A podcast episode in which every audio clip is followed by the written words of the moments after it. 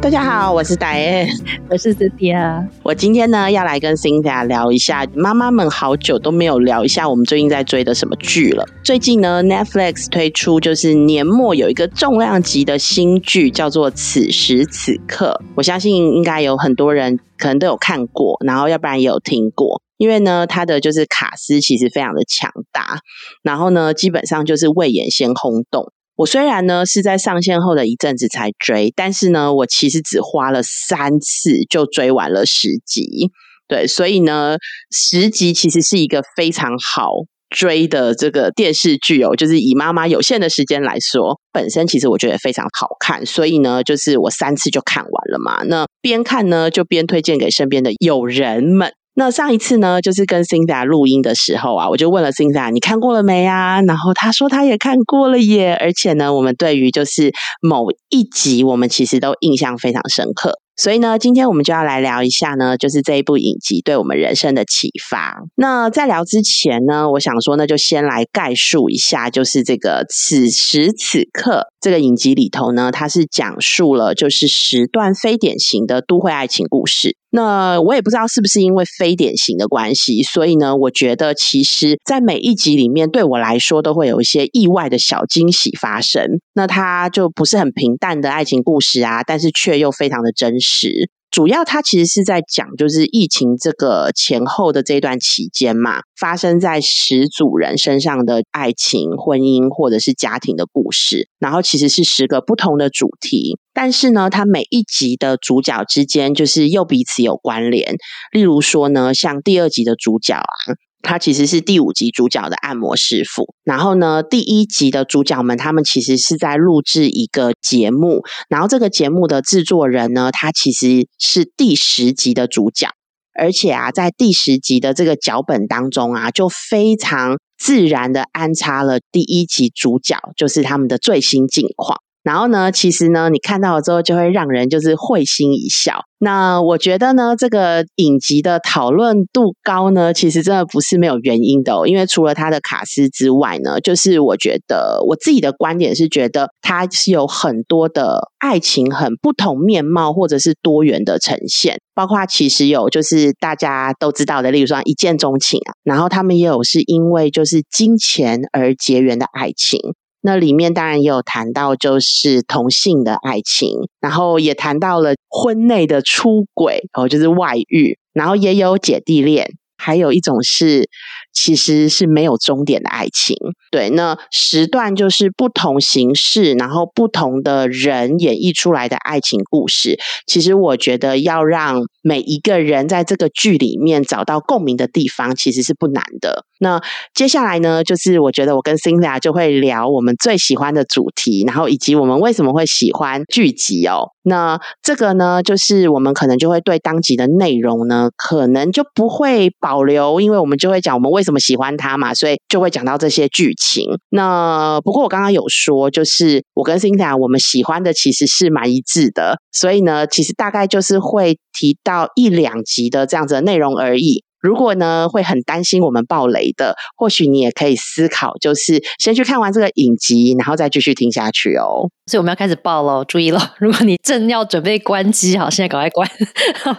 好了，基本上我跟达燕那时候发现我们都有看过这一出剧的时候，我们就对一下说：“哎，那你最喜欢哪一集啊？”结果刚好我们两个都喜欢同一集，那也可能是比较后面的集数嘛，也可能是这里面的主角我们都特别熟悉。男主角就是吴康仁嘛，最近得了金马奖的吴康仁。还有小 S，那小 S 其实，在戏剧上的演出不是这么多，他其实也蛮少的。然后他主要是在综艺的那个节目的那个发展，大家比较熟悉嘛，所以可能就是这两个组合就会觉得说，哎，很有趣，想要看到他们会蹦出什么火花。那其实呢，这一集的一开始啊，我觉得就会很震撼，因为我觉得对于现在已经在一个婚姻关系里的人，或者是如果你在一个长期伴侣关系里的人来说，就会觉得好像就是个噩梦的开始。因为这一集的一开始呢，就是一个怀疑先生出轨的小 S，还有怀疑太太出轨的先生吴康仁，他们两个就是相遇在一个饭店的门口，因为他们两个都准备要去捉奸，只是。捉奸的当下才发现说，哎，他们两个都要抓同一队人，那就是互相的伴侣嘛。好，所以其实这个就是这一集的一开始就觉得说啊，实在是太惨烈了，有没有？可怜人就这样相遇，对不对？就相遇了。然后他们其实，在相遇的那一刻呢，一开始是不知道嘛，然后后来呢，才发现啊，原来就是自己的配偶在约会嘛。就是我的配偶跟你的配偶两个人互相在约会，然后我们两个呢也坐在同一台 车子上面，只是我们两个都是可怜的人。然后呢，一开始其实他们两个还忍不住就是责怪对方没有把另一半管好嘛。后来呢，他们经过了一些对谈之后，然后才发现哦，就是有一种惺惺相惜 之感。那他们就在讲说，就是啊，那时候因为我刚刚就提到，就是他其实这十个故事就是围绕在疫情这个期间嘛。那当时其实，在疫情的时候，多数的人基本上都是选择在家里，就是不出门。因为他们的伴侣啊，就是都在这种居家的情况之下，就是他们的伴侣就是还异常忙碌的外出，然后谎称要开会，但其实呢，就是都变成去约会这样子。当下其实他们两个就是还是选择就是不拆穿，然后维持表面的和平，那也给自己跟另外一半台阶下。不过呢，在这样的关系里面啊，其实也会存在着持续猜疑嘛。只要他一出门，然后他就会想说，他又骗我了，他是不是又去约会了？然后呢，甚至会有试探，就是出现一些挑战的行为。包括其实就是在小 S 的老公的开幕茶会啊，那两对就一起出现在那个茶会里面。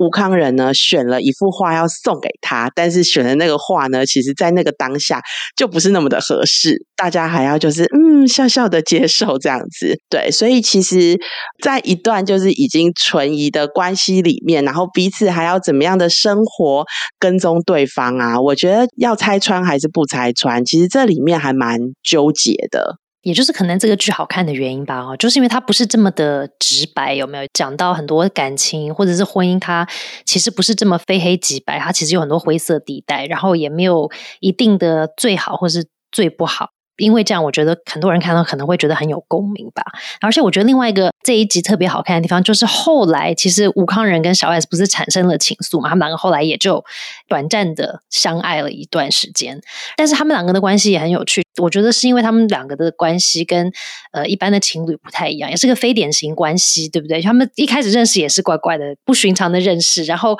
在一起又是因为他们两个的另一半有外遇的关系，所以他们的关系呢就会有一种好像压抑，觉得哎，我们也好。像也不应该这样子啊，可是呢，又有一种情不自禁，因为他们又觉得，哎，互相也其实也蛮好的那种，来来回回的找你，所以其实就会很有趣。那我觉得很多时候在关系里面呢，我们就会发现，很多关系其实像我们现在随着我们大家可能都结婚比较久，或者可能跟伴侣在一起比较久的人，就会发现，很多时候关系不是都会永久这么的光鲜美好啊，很多时候其实都会出现一些裂痕。然后其实可能已经不再像当初一样这么的快乐啊，不再像从前一样啊。可是呢，很多人还是选择要继续留在他们的这个关系。那也或许像在我们看到这个剧里面的状况，就是诶，可能互相遇到了新的对象，可能是一个互相摊牌或者是互相处理这个关系的一个契机。但是呢，也还是有很多人呢，发生就是可能有第三者甚至第四者出现的时候，还是会选择继续维持这个关系，然后。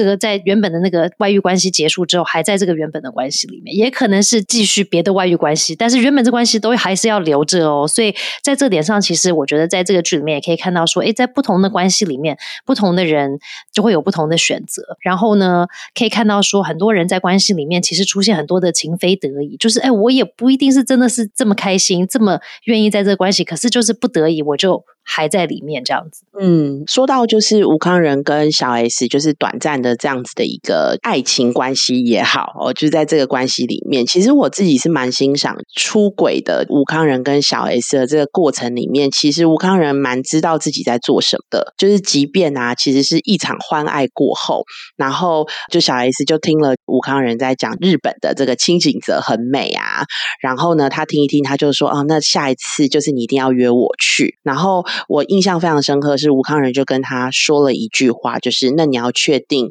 你当时已经离婚了，就是确保他的就是婚姻关系在他们要一起出发的时候，那个是已经是干净的。这个我自己的认为是，就是这个男主角非常清楚的知道，这样的关系其实是维持不久的，也不应该长久。然后呢，另外啊，就是其实我觉得这个男主角吴康仁在跟他太太摊牌时的那个桥段，其实也令我非常印象深刻。就是他其实是用一个很冷静跟坚定的语气，就是陈述了所有的事实，然后不加以就是评断，然后后没有。指控对方就是你错了，然后造成我有多委屈，然后其实在这个过程里面，他也道出了就是自己婚内出轨的事实。然后我觉得这种敢做敢当，然后但是又不是指责跟理直气壮的呈现，就是那时候看了就是还蛮圈粉的。我也觉得，就是吴康仁，我觉得他就是一个难得少见的，因为你看我们常常在媒体上看到有很多。伴侣啊，或者是夫妻相爱的时候很相爱，可是分开的时候其实都分的有点难看，有没有？就是互相可能讲一些互相伤害的话啦，或者是爆一些互相的料啦，就不管是真的还是假的，可是都会看到很多这样子的一些互动嘛。所以我觉得看到吴康仁像刚刚你讲的，就是在发现自己太太有出轨之后啊，而且我也发现他其实跟他太太摊牌之前，他其实还是对他太太很体贴，然后就是用他原本以前对他太太的方式去照顾他，然后呢，呃，会确定说，哎，太太你最近好不好？好啊，天气冷，要不要多加衣服啊？我觉得他就是很体贴的，还是这样对待他的太太。而且呢，就像你讲，我也觉得他真的是一个蛮好的人，因为真的就是发生，就是他已经知道说，通常大家都觉得说，哎。出轨的那个人就是对不起我，你就是做错事啊，所以你要认错，或者是你一定要好像表达，好像你做错事，所以你要做一些什么来补偿之类的，有没有？可是他都没有，他其实就是很心平气和，然后都没有讲任何就是责怪他太太的话，他反而就是真的道歉嘛，先道歉说我觉得我也有做错的地方，我的确后来我也出轨了，但是我觉得我很抱歉。然后呢，我觉得这种可以相爱的时候很相爱，可是分开的的时候，虽然分开前有互相伤害，可是还可以好离好。散啊，然后可以保持一种比较友好的关系，我觉得这个是一个蛮好的一个很少见的一个示范。我觉得这也是可能是一个对我来说一个好的关系的一个典范吧，就是对不对？在一起的时候好好在一起，但是互相可能做错一些事情，或者是互相伤害了之后，还是可以让这个关系是有一个好的结束。对，而且即便啊，其实他跟外遇的对象是可能就是因为太太外遇，然后而有的这个结果嘛。但其实我觉得他的归因也没有说就是因为你这样，所以我也这样。他反而其实讲的是抱歉，然后我应该要早点跟你说耶。而且我觉得另外一个好的示范就是，他虽然对他太太还是很温柔体贴，然后也没有对他很坏，但是呢，最后他就像你讲，他其实很清楚自己觉得该做的跟不该做的。因为很多时候，很多婚姻会一直持续在一起，就是因为做错那方就会说啊，我认错，我会修改。就像这次他太太也这样讲嘛，说我其实还是很爱你啊，你不要放弃我们的婚姻，我们再继续试试看有没有。然后他这时候还给了他太太一个拥抱，可是呢，他的拥抱是安慰他太太，可是他并没有觉得说哦，那我就心软，那我们就回去原本的。模式，然后我们就再试试看。他其实就清楚知道说，他原本这段婚姻其实就已经出现裂痕了。他其实已经不再爱他太太，可是他只是说不出口，或者是不知道该怎么说。所以呢，经历了这一整段之后，他就真的看清楚了，就发现说，嗯，这个婚姻本身是已经有问题。所以不管我们再怎么试，不管今天我们两个是不是都。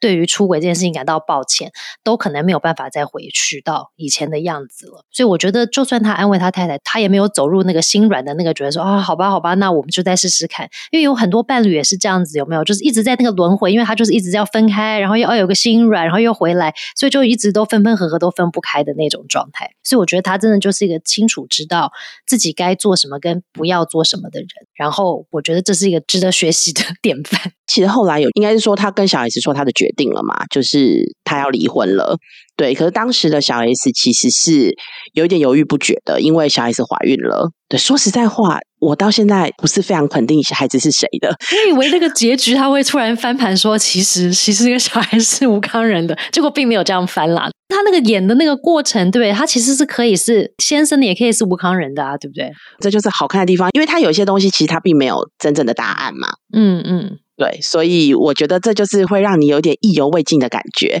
好，但我要提的就是，真的就是我觉得这部剧里面，我真的觉得好看，是我其实真的觉得有些东西是应该说男主角很清楚自己的位置跟自己想要什么，然后不正确的关系，虽然他其实情不自禁了，但是我觉得他还是把持住了，因为其实后来他离婚了，但是他其实也没有再去纠缠女主角，事实上他就是也把他的事业结束了嘛。然后，其实他跟女主角之间，在某一个时刻，其实我觉得他基本上是，他如果最后没有回来，然后巧遇到女主角，基本上应该是两个人就没有再联络了。如果我没看错的话，应该是这样。所以，其实我觉得这个男主角的设定，这个真的是蛮加分的。但是，好好的结束跟一段关系里面。怎么样可以长久？还是你必须在这个地方有一个就是决定要停止的这个拿捏跟分寸？基本上，我觉得这部戏算是对到我的胃啦。不只是小 S 跟吴康仁的这一集，其实在他其他的集里面，其实我们都可以看到很多的，就是感情为什么复杂的层面嘛。比方说，爱情里面其实就会有性别、年龄、收入、社会地位的这些很多外在的一些元素，它可能就会影响到每一个人去决策他到底要不要。进入或者是保持一段关系，在关系里面的有时候困难是因为别人的眼光有没有？社会怎么看待这个关系？这个是不是被允许的关系？然后很多时候我们无法不考虑到外在的人怎么去看待这个关系嘛？那就会影响到这两个人互相的这个感觉。那在实际里面，其实我们就会看到说，可能有呃，为了不要让自己的母亲失望而活出期待的一种择偶的选择啦，也或者是可能碍于职场压力不敢承认的一种职场上。上的爱情啊，也有考量社会期待，不敢说出男主内女主外的这种。其实他们相处的模式很好，可是他们就不敢对外说出，就觉得说，哎，别人都不能了解，或者别人不能接受。所以我觉得很多的这个接其他的故事，让我看到的是有关于一个议题，就是到底大家是不是应该更勇敢的去追求自己的所爱呢？就是哦，社会观点是这样子，可是我们大家是不是应该更勇敢一点去追求跟表达自己的爱？这样子。所以我觉得在剧里面就有两个金句啊，就有讲到说，不管世界多残忍，我们都值得最好的爱情。还有不管结局怎么样，我都想痛快的说爱，痛快的告白，痛快的转身离开。不管相遇或分手都不留遗憾，听起来是不是很好呢？是不是？我觉得我们 很傻，如果理智上对不对，都 觉得说，哎，我也很想就这样子啊，我也很想就这样子。有没有谈恋爱过人生啊？可是其实很难，因为就是在这些故事里面就会看到说，哎，有些时候我们大家都很想哦，可是就是很难做做到。我觉得现实生活里面，我们看自己或者看周遭的友人，也会发现说，对对对，我们大家都想追求爱啊，想要抛下一切，有没有？就是义无反顾的爱下去，可是都很难。那我就在想说，到底是为什么？大家都很想，但是为什么都做不到？我觉得那个剧里面有另外一个金句就回答了，因为呢，其中一个角色在另外一集就讲说，他一直以为喜欢一个人或不喜欢一个人其实蛮简单的，但后来他才知道，他其实是没有被大家讨厌的勇气。所以我觉得很多时候大家没有办法抛下有没有社会的眼光，或者是抛下很多的一些社会的定义啦、别人的在意的点啦、别人的苛责啦。我觉得其实最大的原因就是因为我们没有办法接受被别人讨厌。嗯，所以《被讨厌的勇气》那本书有没有？就是因为什么就会卖这么好？因为大家都没有办法被讨厌。我这一次在看这个剧的时候啊，我觉得自己蛮开心的，是因为有几集就是我老公跟我一起看，然后呢，我们就看到了，就是啊，你刚刚有提到的，就是男主内女主外。其实，在这一集的故事里面，大概就讲述了，其实是就是男生很喜欢，就是做一些呃，例如说带小孩啊、煮饭呐，哈，就是他很喜欢做的事情，而且他也很擅长哦。相较于就是女生啊，其实一开始他在家里就是做家庭主妇的时候，他其实啊，就是会为了就是带小孩啊，然后就是会忙得手忙脚乱。然后呢，因为疫情的关系，所以男主角就。失业了，然后呢，便是男生就要负责家务的工作，然后女主角就出去工作了。但女主角也很喜欢这样子，那明明这就是最适合他们的方式。但是呢，这个时候岳母竟然要上来跟他们一起住，哎，就住一段时间。那他们呢，为了就是不要让岳母担心嘛，当然就做了一些隐瞒，包括呢，男生要。每天就是其实他不用出去工作，但是他还是要装着就是出去有没有？然后就在桥下看那个阿北们下棋呀，这种就是要做这种消磨时间，然后假装外出上班的事情。女主角呢去上班，然后整个人都会发亮哦。但是呢，妈妈都还是会觉得你还是要有一个会出去上班的老公，对你来说是比较有保障的。对，那这个时候呢，我就要出卖一下我老公，因为我们两个真的就一起看这一集。然后呢，看了之后呢，我们都知道啊，对，其实这个模式才是比较适合他们的。不过，对于岳母在发现女婿其实没有工作的时候，他在晚餐之前对女婿说了一句话，有一句叫做“吃软饭”。然后呢，那时候他讲了之后啊，我老公就默默的道出，就是为什么男生在家呢就是吃软饭，女生待在家呢就可以叫贤妻良母。某个程度呢，它其实也在反映了，就是说实在话，我们现在在华人社会里面，社会对于就是性别角色的期待是比较不一样的。那会希望就是女生传统下来嘛，就是相夫教子，女生待在家里似乎是一个大家比较可以接受的决定。我相信现在就是社会是越来越多元啦。我记得我们跟辛达之前，我们不是在讨论芭比的时候，其实也有讨论到这个两性角色的议题嘛。所以呢，现在其实我觉得大家的观点其实是越来越 open minded，也越来越开放跟接受多元或者是包容多元。那其实我们都知道呢，我们应该要做自己，而且要做一个开心的自己。对，那在某个程度，可能我们还是会觉得有体制捆绑、有限制。但是呢，我觉得在这一次，我也有看到，就是在这一集里面，其实我自己就很受他一句话就是鼓舞，分享给大家。他就是讲，因为男主角很喜欢烹饪嘛，然后呢，其实在这里面他有提到，就是每一个食材呢都有最适合料理的方式，人也是，我们也都应该呢被摆在对的位置上。这我觉得很值得被思考，诶就是，即便我现在在思考在工作上面，然后或者是一个 team 上面，我都觉得，如果每一个人都可以把它放在就是适合他，以及他可以发挥他所长的地方，那其实就是太好了。讲到这个，就是大家如果可以理解的话，其实真的在家务分工上也是，他其实并不是女生生来就比较会照顾孩子，男生生来就比较会出去打猎。可能工作就比较擅长，我觉得可能并不是这样，所以就是每一个人他有他自己擅长的地方。我觉得我跟辛卡今天讨论的这个此时此刻啊，就是它其实是一个讨论度非常高的剧。所以其实当我们在看一些资料的时候呢，就发现其实我们刚刚已经讲了很多的金句了啦。不过大家如果就是去网络上搜寻一下，你一定跟我跟辛卡一样，就看到非常非常多。除了我们刚刚讲的金句之外，还有其他的金句。在这里面呢，就是我也想要再分享另外一句，就是我自己很喜欢的金句，就是他提到的是感情这种东西，它其实不是考试，努力就会有收获。如果呢，你一直在逃避问题，那复合也没有用。对，那这个为什么我会特别喜欢他呢？其实我觉得他在我以前在做夫妻关系或是家庭关系的时候，其实我常常会在关系里面看到好多好多他们很努力的人，可是呢，他们可能不断的用自己是认为好的方式来面对他们现在所面临到的冲突，周而复始呢，他其实是想要用一样的方式来达到不同的结果。那最后呢，其实真的只是徒劳无功。那我觉得或许这一句话就是在致敬那些没有走到终点的爱情吧。对，所以如果呢，你真的觉得发现是不合适的，或许真的强求在一起也不一定会快乐。而且我觉得你讲到刚刚那句，听到非常有感的是，就是很多时候会以为我只要很努力，一直做，一直做，一直尝试的话，就应该会有收获，关系就会改变，对不对？可是其实。